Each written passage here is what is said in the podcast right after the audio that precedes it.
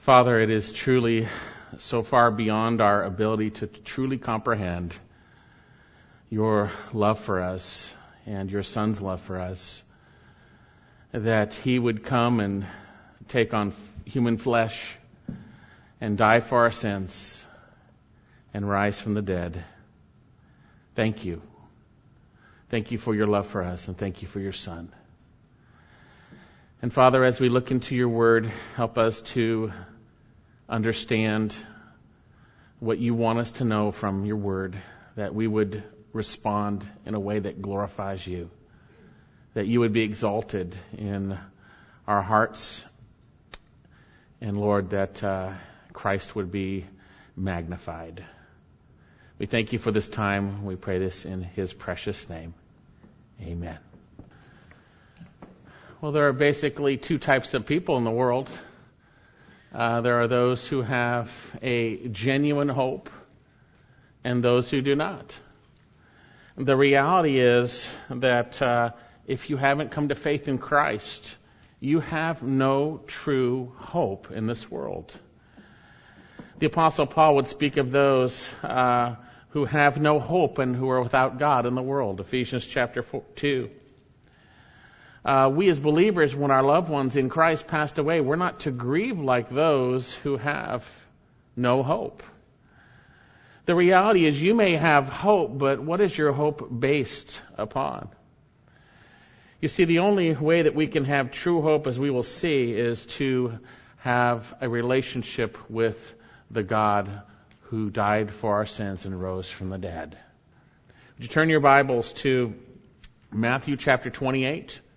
And we're going to be looking at the resurrection of Jesus Christ. The resurrection of Jesus Christ. And in the book of Matthew, King Jesus came to his own. They were sitting in darkness in the shadow of death, and they saw a great light.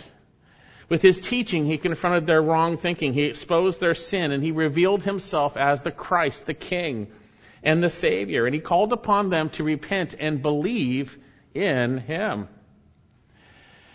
But the Jews and their religious leaders uh, rejected Jesus. And indeed, having been tried by the Jewish leaders in the Sanhedrin, finding, finding him guilty of declaring himself to be God, which he truly is, uh, they beat him and mocked him and delivered him up to Pilate, the Roman governor. Pilate, not finding guilt in him, uh, after having him scourged, uh, at the request of the Jewish people, chose a murderer to be released over Jesus.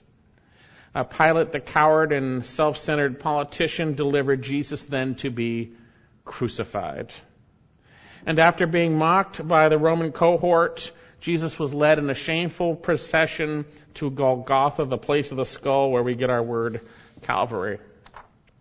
It's at this point he was nailed to the cross and crucified and there were many onlookers. Now, Jesus was put on the cross sometime around 9 a.m. and about 12 noon, the darkness fell upon the land till about 3 p.m. And during that three hour period of darkness, Jesus Christ hung on the cross and all of our sin and wickedness was placed upon him. The sinless, spotless Lamb of God bore our sin in his body on the cross. He became sin for us.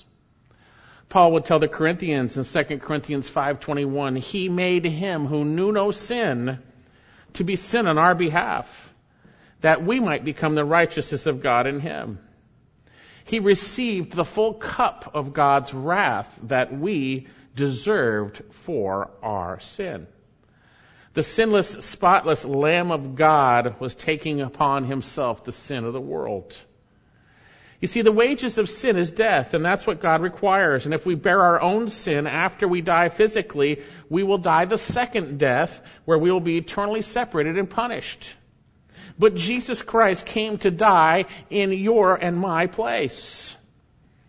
And on the cross, He bore our sins in His body. And it appeared at that day, or on that day, that evil had its way, but yet God had sovereignly overridden it. He had pre-planned that His Son would die for us, willingly doing the Father's will to bear our sins. Now, having accomplished the bearing of our sins in His body, Jesus said in John 19, it is finished. It is finished. You see, Jesus paid it all. You see, everything that Matthew had begun to say, he was leading up to that.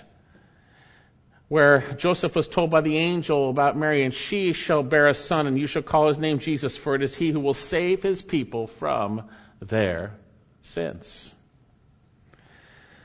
A gracious, loving, merciful God sent his son to die for our sins. He loved us so much and Jesus loved us so much that he willingly came and offered himself, obeying the Father's will, even to the point of death, death on a cross. And then after Jesus died, God supernaturally tore the veil of the temple from top to bottom, symbolically revealing the way to a holy God had been accomplished. And that was through the death of Jesus Christ. And then he was buried and placed into the tomb. So, with that in mind, we come to uh, chapter 28 of the book of Matthew. Turn with me, chapter 28. Verse 1. Now, after the Sabbath, as it began to dawn towards the first day of the week, Mary Magdalene and the other Mary came to look at the grave. And behold, a severe earthquake had occurred. For an angel of the Lord had descended from heaven and come and came and rolled away the stone and sat upon it. And his appearance was like lightning, and his garment was his garment as white as snow. And the guards shook for fear of him and became like dead men. And the angel answered and said to the women, Do not be afraid, for I know that you are looking for Jesus who has been crucified. He is not here, for he has risen, just as he said. Come, see the place where he was lying. And go quickly and tell his disciples that he is risen from the dead. And behold, he is going before you into Galilee. There you will see him. Behold, I have told you. And they departed quickly from the tomb with fear and great joy and ran to report it to his disciples. And behold, Jesus met them and greeted them. And they came up and took hold of his feet and worshipped him. And Jesus said to them, Do not be afraid. Go and take word to my, to my brethren to leave for Galilee, and there they shall see me. Well, how do we find true hope? First of all, we need to listen to the testimony that God bears concerning His Son. We need to hear what God says about His Son, Jesus Christ. Now notice we see the women, they were on their way to the tomb, and the angel descended from heaven, the earth quakes, it rolls away the stone, sits, sits on it, and the guards become like dead men. And if you look at our passage, he says, now, after the Sabbath. Now, the Jewish day ends at sundown, around 6 p.m. That means that sometime after Sunday, Saturday night, 6 p.m., but notice Matthew gives some more information. He says, as it began to dawn, towards the first day of the week. So Matthew is speaking of a time right before dawn, or as dawn was coming on Sunday morning.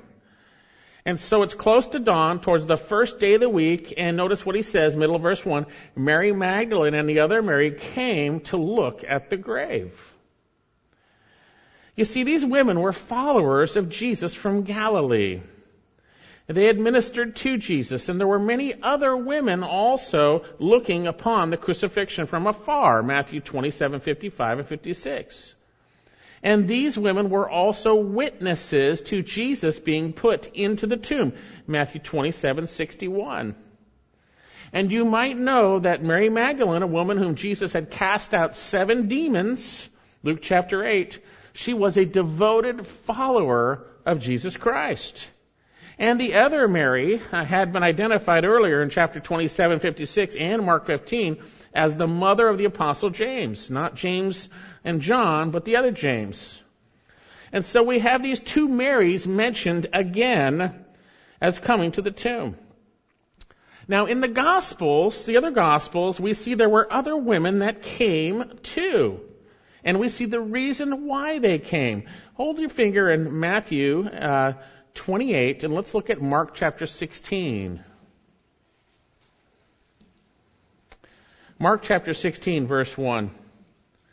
And when the Sabbath was over, Mary Magdalene and Mary, the mother of James, and Salome brought spices that they might come and anoint him And very early on the first day of the week, they came to the tomb when the sun had risen. And then look at uh, Luke 23, Luke chapter 23, verse 55. Luke 23. Now the women who had come with him out of Galilee followed after and saw the tomb and how the body was laid. And they returned and prepared spices and perfumes. And on the Sabbath day they rested according to the commandment. Chapter 24 of Luke. But on the first day of the week, at early dawn, they came to the tomb, bringing spices which they had prepared. So we have these devoted ladies, followers of Jesus Christ, yet who truly, as we'll see, did not fully understand yet what had happened. And they uh, came and they didn't understand fully and believe fully that he would rise from the dead because they were bringing spices. You see, spices were used to anoint a body to take away the stench when there would be decay. Now scripture revealed that his body would not decay and that he would raise, be raised from the dead, and Jesus would share that himself. But they were devoted to him. They loved him. They didn't yet fully understand, but they would. So our text says, now after the Sabbath, as it began to dawn towards the first day of the week, back in Matthew 28, Mary Magdalene and the other Mary came to look at the grave. And notice what we see in verse 2. And behold, Matthew says here, look, take a look. Behold, a severe earthquake had occurred.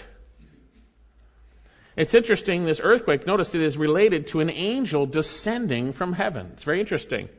And behold, a severe earthquake had occurred for, that means there's an explanation, uh, for an angel of the Lord descended from heaven and came and rolled away the stone and sat upon it. This is amazing. So it was an angel of the Lord, not the angel of the Lord, but an angel. It's a messenger. They are created spiritual beings. Hebrews chapter 1:14. Are they not ministering spirits sent out to render service for the sake of those who will inherit salvation? Now, it's pretty well understood in, uh, historically that in tombs in Jesus' day had huge stones rolled in front. And they were not like a big ball, but like a really a disc that would be rolled in front of the in front of the, the, the tomb. And so here we see supernatural intervention. We have an earthquake and an angel had come from heaven, or literally the angel, an angel of the Lord had come from heaven and had rolled away the stone and had been sitting upon it. That's what the tenses are. Had rolled it away, had come from heaven, rolled it away, and had been sitting on it. That's kind of cool, right? Angel sitting on the stone, right? We know uh, also the angel here. An angel was like the appearance of the angel was like lightning, or light flashes, you could say. And his garments as white as snow. And you might remember when Jesus was transfigured uh, John, or excuse me, Mark chapter 9, it revealed that his garments became a radiant, exceedingly white, as no launderer on earth could whiten them. Revelation 3, 4, and 18, we know that garments that are white refer to purity. We know that tribulation saints who were martyred were wearing white because of the blood of Jesus. They're cleansed of their sins. So this holy angel uh, moves the stone and sits upon it. And verse 4, notice what happens. And the guards shook for fear of him and became like dead men. You see, we have the Roman guards who are mentioned back in chapter 27. These guards were those in whom the religious leaders wanted to guard the tomb. You see? To prevent the disciples from stealing Jesus' body and having Jesus proclaim that he had risen from the dead like he said he would. You see? So they had the guards there. And so these guards, they shook for fear because of this angel, right? They shook for fear. They shook in their boots or their sandals, right? And then they were lifeless. They were like dead men. Dead men don't move, right? Absolutely no movement. They were like dead men. And then notice this angel addresses these women and not the guards, by the way, and not the guards. And the angel answered and said to the women, Do not be afraid, for I know that you are looking for Jesus, who has been crucified. Isn't that great? I know you're looking for Jesus, who has been crucified. He is not here. For he has risen, just as he said. Come, see the place where he was lying.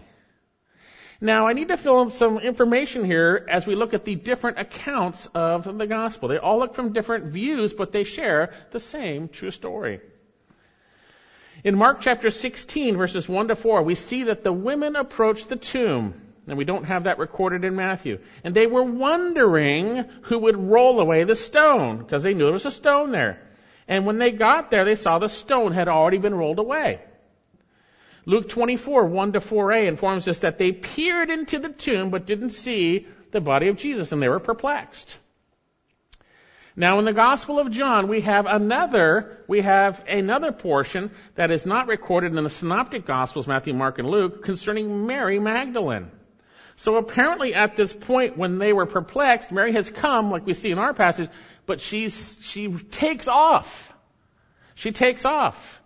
Look at John chapter 20. John chapter 20. So if you put all the Gospels together, you get a better picture of what's going on. And I really believe God did it this way to shame the wise because they think, oh, there's something wrong here. But if you look at it all together, no, it all fits together perfectly because it's absolutely true. John chapter 20, verse 1.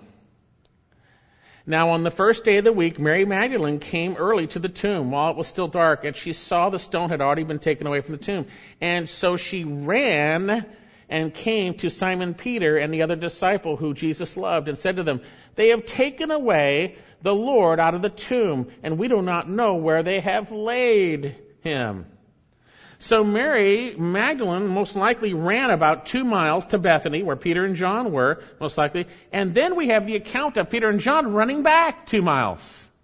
You see, that's actually in uh, verse uh, 3 and 4 of John 20. Peter, therefore, went forth and the other disciple, and they were going to the tomb. And the two were running together. The other disciple ran ahead faster than Peter and came to the tomb first. So it's during this time that Mary had turned around and ran to tell the disciples, and they were running back that we have the account of what happened. Remember, there was more than just two women there. We saw it in the other Gospels, right? So it's during this time, and we have the account. Notice the angel answered and said to the women, Do not be afraid, back in Matthew 28 5. For I know you are looking for Jesus who has been crucified. The angel didn't tell the guards not to be afraid. They were shaking in their boots and lying there like dead men, right? But the angel told the woman, isn't God gracious? Now we'll see later on in the chapter the guards were not believers, but these women were. And God, and when they would get more revelation, they would believe. They would believe. So these ladies are followers of Christ. Do not be afraid. For I know you're looking for Jesus. Jesus, his name Jesus. That's his human name. Yeshua, the Lord saves. The I am saves. You're looking for Jesus. God who took on human flesh. You're looking for Jesus who has been crucified. Already done deal in the tense. Jesus was crucified. Acts 2:38 Therefore let all the house of Israel know for certain that God has made him both Lord and Christ this Jesus whom you crucified whom you crucified Matthew 20, uh, verse uh, 17. Who you crucified. He says, And Jesus was about to go into Jerusalem. We see this, and I'll, I'll show this later. And he took the twelve. So the angel says back in our passage, Do not be afraid, for I know you are looking for Jesus, who has been crucified. Middle of verse 5. And then he continues. Verse 6, Matthew 28. He is not here, for he has risen just as he said. Come and see the place where he was lying. So Jesus was crucified. Uh, he bore our sins in his body on the cross. He bore the wrath of God on our behalf. God poured out all our sin on him. John the Baptist would point to Jesus and say, Behold, the Lamb of God who takes away the sin of the world. All the Old Testament sacrifices were shadows that pointed to the reality there needed to be a sacrifice. And Jesus is that sacrifice, the Lamb of God. And He bore our sins in His body on the cross. He paid the full penalty, what God requires. He requires death, and Jesus paid that penalty. And then, as we see, He died and went into the tomb. He was crucified. But as we see here, He has risen. Back in verse 6, He is not here, the angel says for he has risen just as he said. Jesus was in the tomb because he had risen. Now look at uh, Matthew 20, verse 17. You see, Jesus had been telling his disciples this all along. This is why I'm going to Jerusalem. This is why I'm going. I'm going to be uh, uh, mocked and scourged and, and crucified, and I'll rise on the third day. He kept telling them that over and over again. John chapter excuse me, Matthew chapter 20, verse 17.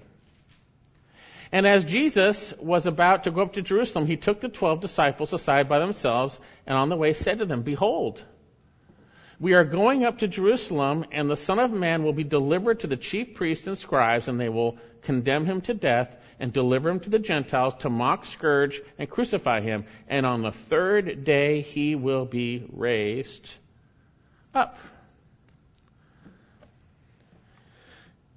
The religious leaders even understood that Jesus had said that. We see in chapter 27, they put extra guards around the tomb because they knew Jesus said he was going to rise on the third day. Now they thought the disciples would come steal his body and, and take him out and say that he rose. But as we've seen, Jesus rose uh, from the dead on his own. So the angel says, Do not be afraid, for I know you're coming to look for Jesus who was crucified. He is not here, for he has risen, just as he said. Come, see the place where he was lying.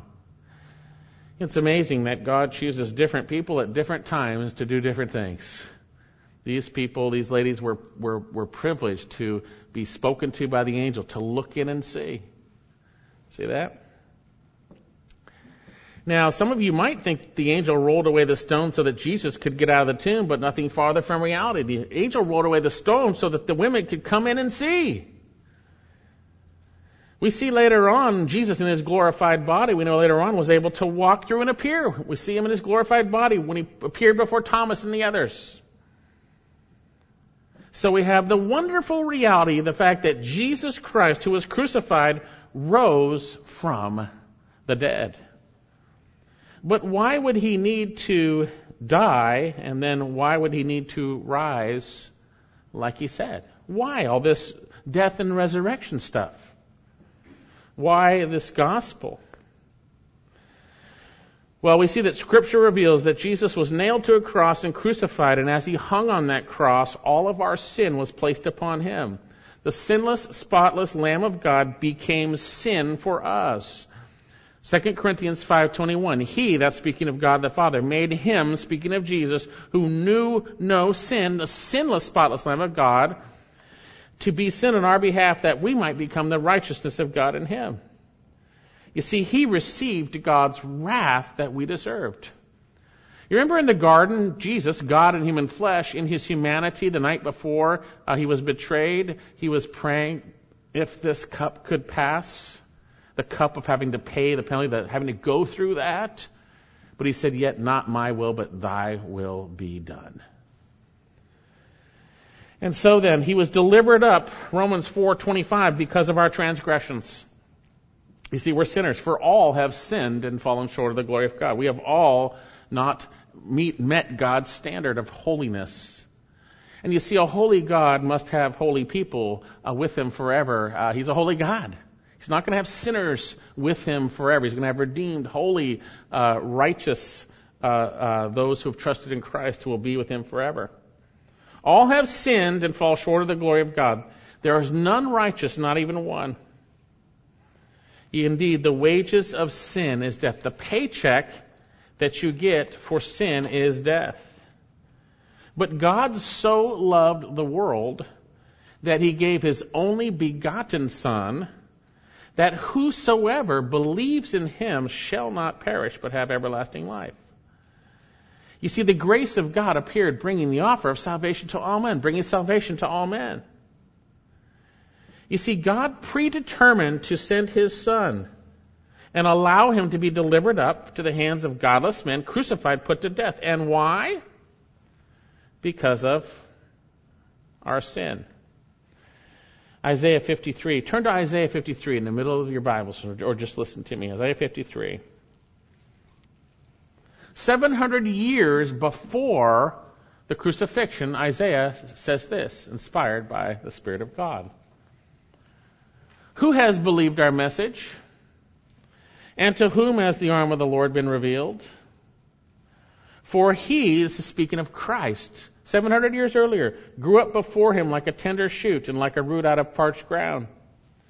He had no stately form or majesty that we should look upon him nor an appearance that we should be attracted to him. He was despised and forsaken of men, a man of sorrows and acquainted with grief, and like one from whom men hid their face. He was despised, and we did not esteem him. Surely our griefs he himself bore, and our sorrows he carried, yet we ourselves esteemed him stricken, smitten of God, and afflicted. But he was pierced through for our transgressions, he was crushed for our iniquities. The chastening, that means punishment for our well-being, shalom, fell upon him. And by his scourging we are healed. All of us, like sheep, have gone astray. Each one has turned his own way. But what does God do? But the Lord has caused the iniquity, that sin, of us all to fall on him. You see, we've been called by the Lord God to repent and trust in Jesus Christ for the forgiveness of sins. You see, it is through Jesus' blood that we have redemption, the forgiveness of sins. He paid the full price. God requires death. Jesus Christ paid that death. It is through his redemption. 1 Peter 2:24 and he himself bore our sins in his body on the cross that we might die to sin and live to righteousness for by his wounds you were healed. Galatians 1 3. Grace to you and peace from our Father and the Lord Jesus Christ, who gave himself for our sins. Revelation 1 5. And Jesus Christ, the faithful witness, from Jesus Christ, the faithful witness, the firstborn of the dead, and the ruler of the kings of the earth, to him who loves us and released us from our sins by his blood.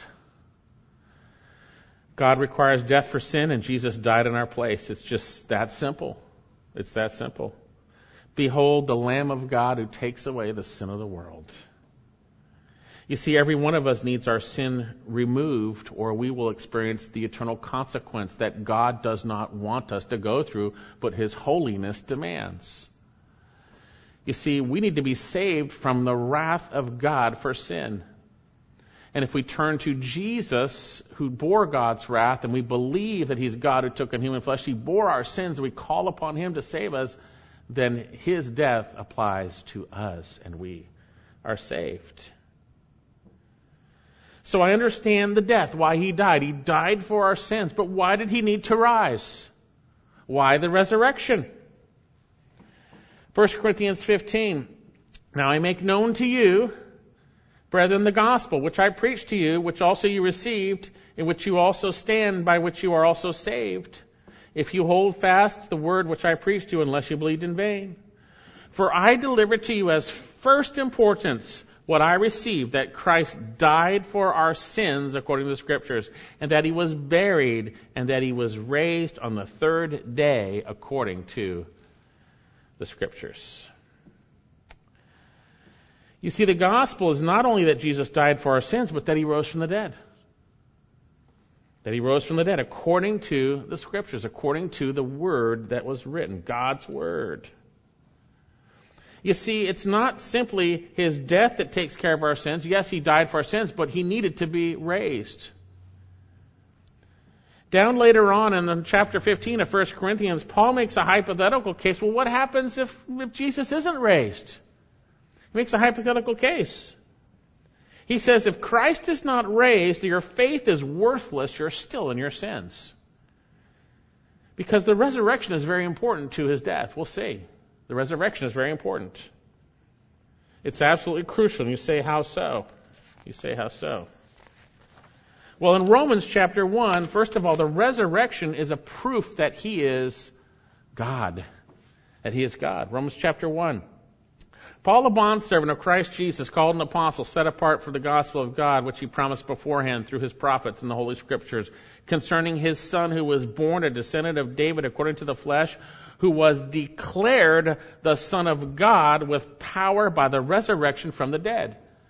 You see, when Jesus came, he came in humility. He took on human flesh. There was nothing special about him. He trusted the Father. The things he did was God doing it through him as he obeyed the Father's will. And you could say, oh, that was just a man. Well, Jesus said no. He declared himself to be the Son of God.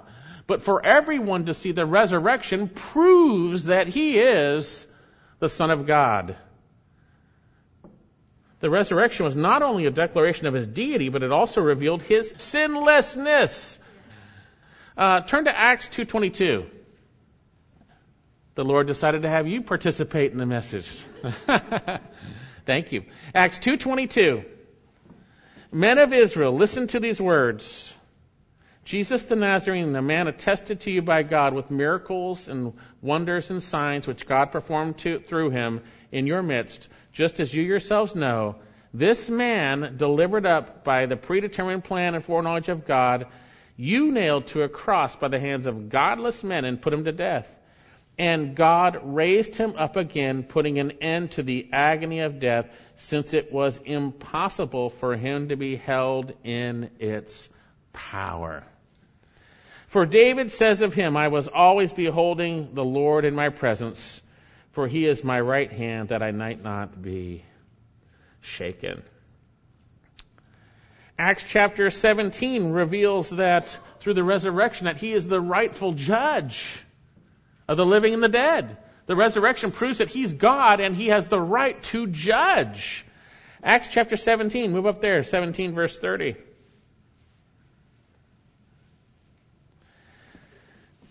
Therefore, having overlooked times of ignorance, God is declaring that to men that all everywhere should repent. There you've heard it. Because he has fixed a day in which he will judge the world in righteousness through a man whom he has appointed, having furnished proof to all men by raising him from the dead. Jesus Christ is the judge, and he is declaring all men to repent so that you don't have to stand before him and he judge you eternally. Yes, we have judgment as believers, but not for sin. But for non-believers, it's a judgment for sin. Romans chapter 4 verse 23, I'll read this for you. Now not for his sake was it written only, speaking of Abraham, that it was reckoned to him, but for our sake also. This is Romans 4:23. To whom it will be reckoned as those who believe in him who raised Jesus from the dead. He who was delivered up because of our transgressions. He went to the cross because of our sin. But it says, and was raised because of our justification. You see, the resurrection proves that He's God. It proves that God the Father accepted His sacrifice. That He, and then therefore because of what Jesus did, God could declare you right. He could justify you if you trust in Jesus. He was raised for our justification. If Jesus Christ isn't raised from the dead, then we're all in our sins, right? But he was raised from the dead. He has risen. Look at Acts chapter 13. This is a wonderful discourse here in Acts chapter 13 that Paul shares. Acts 13. And it has to do with the resurrection. You see, the resurrection affirms everything that God had said about Jesus. It confirms everything that he had said is true. Everything. Acts chapter 13 verse 16, and this is at the synagogue in Antioch. And Paul stood up and motioning with his hand, he said, Men of Israel, and you who fear God, this Acts 13 verse 16, now 17, fear God, listen. The God of this people, Israel, chose our fathers and made the people great during their stay in the land of Egypt. And with an uplifted arm, he led them out from it. And for a period of about 40 years, he put up with them in the wilderness. That's true, right? It's all true, but boy. And when he had destroyed the seven nations in the land of Canaan, he distributed their land as an inheritance, all of which took about 450 years. And after these things, he gave them judges until Samuel the prophet.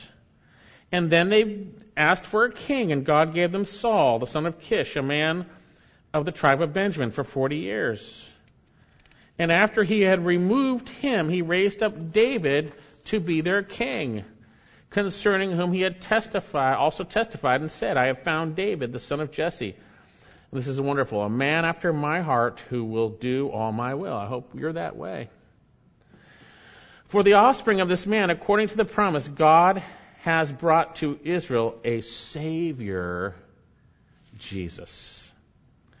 And after John had proclaimed before his coming a baptism of repentance for all the people of Israel, while John was completing his course, he kept saying, What do you suppose that I am? I'm not he, but behold, one is coming after me, the sandals of which, of whose feet I am not worthy to untie.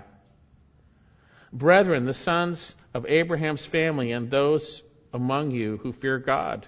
To us, the word of this salvation is sent out. For those who live in Jerusalem and their rulers recognize neither him nor the utterances of the prophets, which are read every Sabbath. Fulfill, fulfill these by, cons- by condemning him. And though they found no guilt for putting him to death, they asked Pilate that he be executed. And when he, they had carried out all that was written concerning him, they took him down from the cross and laid him in a tomb. But God raised him from the dead. And for many days he appeared to those who came with, came up with him from Galilee to Jerusalem, the very ones who are now his witnesses to the people. And we preach to you the good news of the promise, promise made to the fathers that God fulfilled has fulfilled this promise to our children in that he raised up Jesus. He fulfilled the promise. He says here, it is also written in the second psalm, Thou art my son, today I have begotten thee. The resurrection proves that Jesus is the Son of God. And as for the fact that he raised him from the dead, no more to return to decay, he spoke, has spoken in this way, I will give you the holy and sure blessings of David. Therefore, he also says in another psalm, Thou wilt not allow thy Holy One to undergo decay. For David, after he had served the purpose of God in his own generation, fell asleep and was laid among his fathers and went under decay. But he whom God raised did not undergo decay. Therefore, let it be known to you, brethren, that through him the forgiveness of sins is proclaimed to you. He is God who died for your sins, and God has accepted his sacrifice, and he rose from the dead, and through him there is forgiveness of sins proclaimed. You see, the resurrection means everything. It affirms that everything God said about him in his word is true. That he is both Lord and Christ, and that he gave himself as an acceptable sacrifice for our sins. And the resurrection is mandatory that you believe it, by the way. Romans chapter 10, verse 8. But what does it say? The word is near you and in your mouth and in your heart. The word of faith, which we're preaching.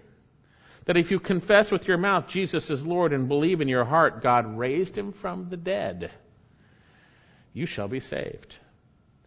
He goes on to say, whoever will call upon the name of the Lord will be saved.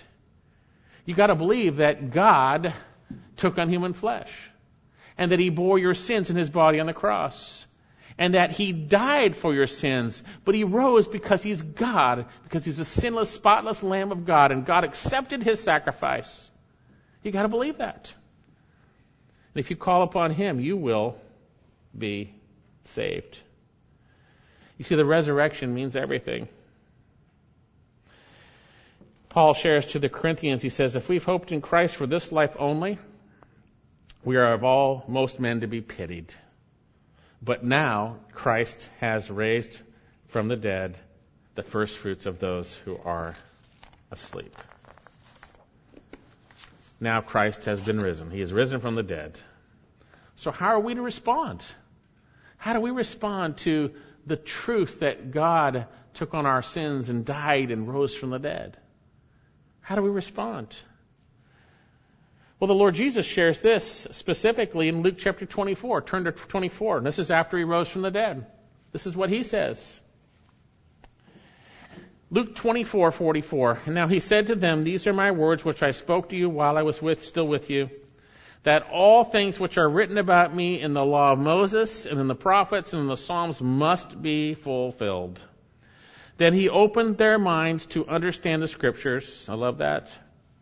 And he said to them, Thus it is written that the Christ should suffer and rise again from the dead on the third day, and that repentance for the forgiveness of sins should be proclaimed in his name to all the nations beginning from Jerusalem. Repentance for the forgiveness of sins proclaimed.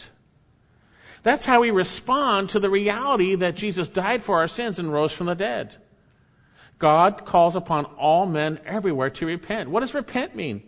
It means metanoia. It means a change of mind. And if I truly change my mind, I'm going to change my actions. You see, it's a change of mind concerning my sinfulness and the, the, the penalty that's coming that God declares. I realize that is true. And I believe and I change my mind about Jesus that He is God and He died for my sins. And I turn to Him and I cry out for salvation from my sins. I read this earlier in Romans chapter 10. But he says, uh, whoever believes in him will not be disappointed. For there is no distinction between Jew and Greek. The same Lord is Lord of all, abounding in riches for all who call upon him. Whoever will call upon the name of the Lord will be saved. It's personal. It's not some mantra, it's not some canned prayer. Yes, you pray, but it's not a canned prayer. It's, Lord Jesus, save me. And He knows you believe. I believe. I believe you died for my sins and you rose from the dead. I'm a sinner. I need salvation. You are the judge, and I need forgiveness. Save me. You see, if you don't do that, there is only one thing left for you, and that is a terrifying expectation of judgment. You see, if you reject God's gift of the most valuable thing that could ever be given, His own Son, if you reject that, then you are worthy of His wrath for sin. And it is a terrifying expectation of judgment. You see, God gives a free gift. But you need to admit you're sinful and you need to trust in Jesus. If you don't do so, you will experience his judgment in the lake of fire. And God takes no pleasure in the death of the wicked, but rather they would repent and live. But what about us, believers? How should we respond? How should we respond? Look back in Matthew chapter 28. Go back to Matthew 28 and look at verse uh, 5. And the angel answered and said to the women, Do not be afraid, for I know you're looking for Jesus who has been crucified. He is not here, for he has risen. Just as he said, Come and see the place where he was lying. Come and see. And notice what he says, and go quickly and tell his disciples that he has risen from the dead, and behold, he is going before you into Galilee, and there you will see him, and behold, I have told you. The angel commands them to go quickly and tell his disciples what? That he has risen from the dead. And so these ladies, what do they do? They obey, don't they? Look at verse 8. And they departed quickly from the tomb with fear and great joy and ran to report to his disciples. Now, uh, on one side note, remember, as these women are running to tell the disciples, Peter and John are running the other way to the tomb. Remember that? Indeed, it's apparent that after they leave, Peter and John arrive after the ladies leave. And there too, we have the Lord appearing to Mary Magdalene, the woman who had seven demons cast out. And so these other women now departed quickly with fear and great joy. I think we'd all be fearing in a sense if we'd seen an angel, and yet with great joy for what they have heard. He's risen. And so notice, they ran to report to his disciples. They were immediately obedient. You see, faith obeys. If you have genuine faith in Jesus, it's going to manifest in obedience. So let me ask you this do you obey what God says in His Word? I'm not talking about perfect obedience, we fail, but by and large, we, if you're truly saved, obey the Lord. They ran and obeyed. They had great joy, although they were scared. Verse 9, notice what happens. And behold, this is amazing. Jesus met them and greeted them. And they came up and took hold of his feet and worshiped him. This is amazing. And I've shared this before, but this term greeted them, it's a common greeting. It's the word in Greek for a common greeting. He just said, hi. It's amazing, you know. He's the same Jesus this yesterday, today, and yes, forever. He didn't change. He was always God, and he was always gracious, he was always truthful, he was always kind. He's the same Jesus. And behold, Jesus greeted them. He greeted them. Hello. and it says, And they came up and took hold of his feet and worshiped him. What a gracious God. He is risen from the dead. He is glorified and is glorified. Uh, and he, he says uh, to them, the same, the same Jesus they'd known before, hello. And then notice this. What's their response? They should have joy, and they did have joy, but also they worshiped him. They understood. Middle of verse 9. And they came up and took hold of his feet and worshiped him. Now, this is great evidence he rose bodily, by the way. They took hold of his feet. He had feet. He was in his resurrection body, but although God, he was still fully man and fully God. Now, forever, the God man. That's quite amazing. Jesus rose bodily, and Scripture reveals that we who are in Christ, we will rise bodily. So, what is the minimum response we should have to the resurrection of Jesus Christ from the dead? It's worship. He is worthy of all worship. He is worthy of our praise. He's worthy of our honor. He's worthy of all worship. That's the minimum. That's the minimum. So notice what he says, verse 10. He commands them to do the same thing. He says, Jesus said to them, Do not be afraid. Go and take my word to my brethren to leave for Galilee, for there they shall see me. He commands them to do the same thing the angel did. Go to the disciples. Tell them that he's risen. And go to Galilee. They shall see me there. What an amazing true account. The angel descended from heaven. The earthquake, the stone rolled away. The angel sitting atop the stone. The guards shaking in fear and falling down as dead men. The women coming to the tomb. The angel revealing who they were seeking is not there, but he has risen. The angel commanding them to go quickly and tell his disciples. And they leave with great joy. And on their way, they meet Jesus and he says hello. And they worship him, the Lord who has risen. And he commands them to tell his disciples. What a wonderful true story. Jesus has conquered sin and death. So I began speaking about hope. If you don't believe, friend, in the Lord Jesus, if you haven't been forgiven of your sins, you have no true hope for what will happen after this life. Because you're still in your sins, you're separated from the living God. And God, in His holiness, must judge you and punish you forever. But He gave His Son Jesus instead and he died for our sins, and he rose from the dead. He has risen. He has risen. So then, how should we respond? We should praise him, we should obey him, and we should worship him. John 11:25 Jesus said to her, I am the resurrection and the life. He who believes in me shall live even if he dies and everyone who lives and believes in me shall never die. Do you believe this? I do. She said to him, Yes, Lord. I have believed that you are the Christ, the Son of God, even he who comes into the world. Let's pray. Thank you, Lord. Uh, thank you so much, Father, for sending your Son, Jesus for loving us so much to deliver us from our sins. Thank you that your Son willingly came and he bore our sins in his body on the cross and he rose from the dead.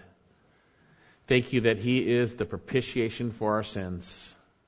that you're satisfied with his death. Thank you that he rose. Father, may we obey you. May we worship you. May we praise you for what you've done in bringing the forgiveness of sins in your Son, Jesus. It's in his name we pray.